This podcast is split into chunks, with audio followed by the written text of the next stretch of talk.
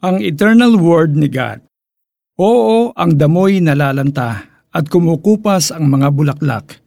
Ngunit ang salita ng Diyos ay mananatili magpakailanman. Isayas 48 Sino sa inyo ang nag-aalaga ng Tamagotchi noong bata pa sila? O naaadik sa paglalaro ng Pokemon Go? Nakatikim na ba kayo ng shawarma? O baka naman mahilig kayong bumili ng milk tea? Tamagotchi, Pokemon Go, shawarma, milk tea, what do these things have in common? Lahat sila naging uso at one point in time. Sa kaso ng milk tea, uso pa rin hanggang ngayon, pinipilahan pa. Alam ninyo kung ano ang hindi nawawala sa uso? Ang salita ng Diyos. Buhay ito at hindi nagbabago. Unang Pedro 1.23 Hanggang ngayon, relevant pa rin siya. Ilang taon o dekada man ang magdaan, makakarelate pa rin tayo rito. Pagod? Lumapit kayo sa akin, kayong lahat na nahihirapan at nabibigat ang lubha sa inyong pasanin, at kayo'y bibigyan ko ng kapahingahan.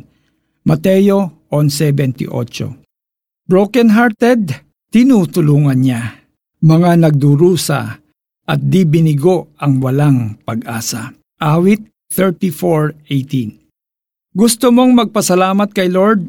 Tayo na't lumapit sa kanyang presensya na may pasasalamat. Siya ay purihin ng mga awiting may tuwa at galak.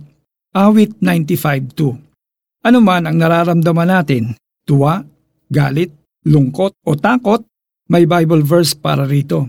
Ano man ang ating pinagdadaanan, meron tayong makikitang passage sa Bible na makakatulong sa atin. Marami rin tayong mapupulot na lesson sa buhay ng iba't ibang Bible characters. Tuturuan tayo ni Hana na magtiwala na kayang sagutin ni Lord ang ating mga panalangin. Si Jonah, malalaman natin sa kanyang kwento ang consequence ng hindi pagsunod sa utos ni Lord at mababasa natin sa Acts ang tungkol kay Stephen at ang reward na natanggap niya bunga ng kanyang katapangan at katapatan. So ano pang hinihintay natin?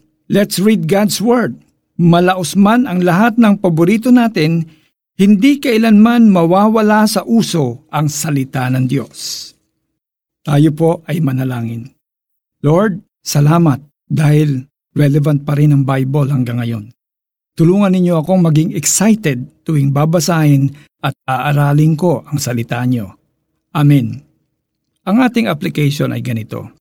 Humanap ng verses na pwede mong balik-balikan kapag masaya, malungkot, galit o takot ka.